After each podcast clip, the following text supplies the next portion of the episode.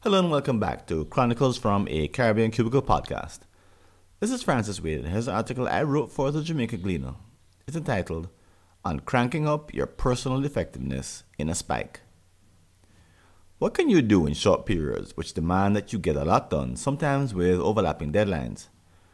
They're especially bothersome if your calendar is full and you feel as if you're already giving 100%. In those moments, you can't defy time. You must ramp up your productivity.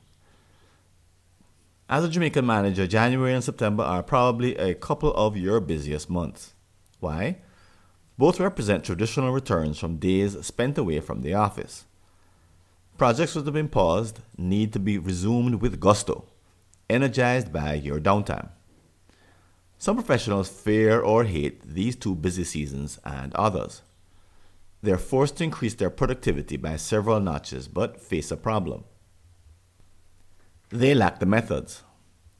Believing their plates are full, they are actually mistaken. Here are some solutions the most effective people apply during their crunch times. Number one, tracking personal progress. What indicators of success do you use from one week to the next?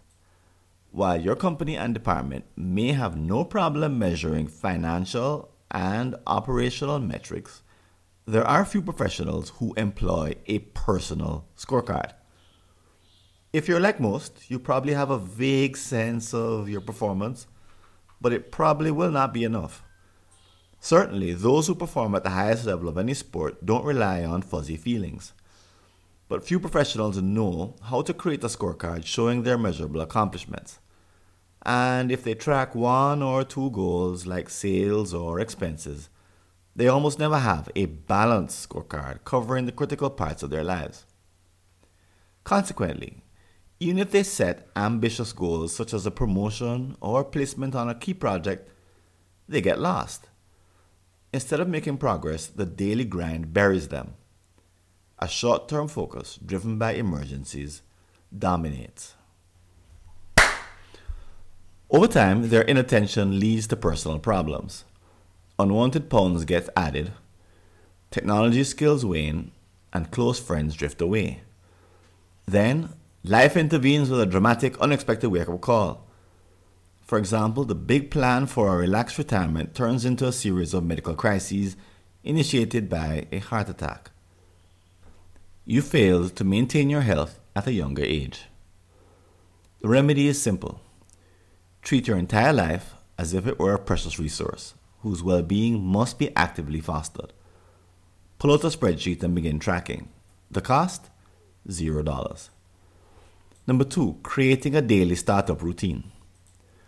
Most professionals who start personal tracking eventually stumble across another powerful technique the morning ritual.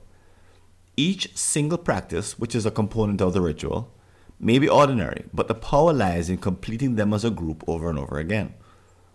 Follow this habit and you'll find it easy to scale to weekly, monthly, and annual rituals. They all serve a similar purpose. At the beginning of a time period, you simply follow your own instructions. But this is more than a convenience. Research shows that your mind requires a great deal of cognitive energy to innovate a brand new activity. However, when there is an existing script or checklist to follow, you can execute without pausing to rethink. So, a periodic ritual saves precious time and effort. You'll also find that adding data to a scorecard is easy when it's part of your daily ritual. The two practices are perfect complements. Number three, recognize your own progress. New recruits from school to most companies often have a difficult time making the transition. The reason? Their former learning environments are highly gamified, but the new one isn't. What do they find instead? Poor feedback, vague performance reviews, unclear goals, and internal politics, which trump objective standards. Disillusionment sets in, blamed on the opaque, unfair nature of corporate life. If you want to become more effective, you must learn to be content with self recognition. This may take some maturity to achieve, but it's the key to accomplishing important goals, even when others may not understand or approve. This doesn't mean you should be a hermit.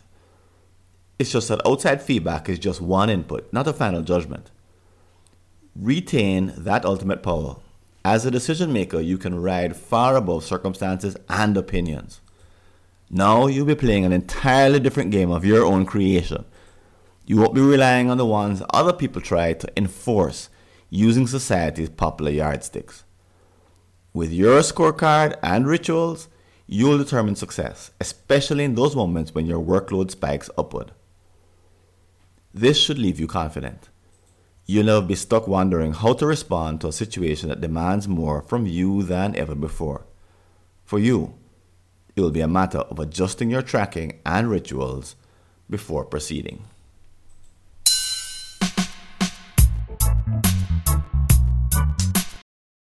Thanks for listening.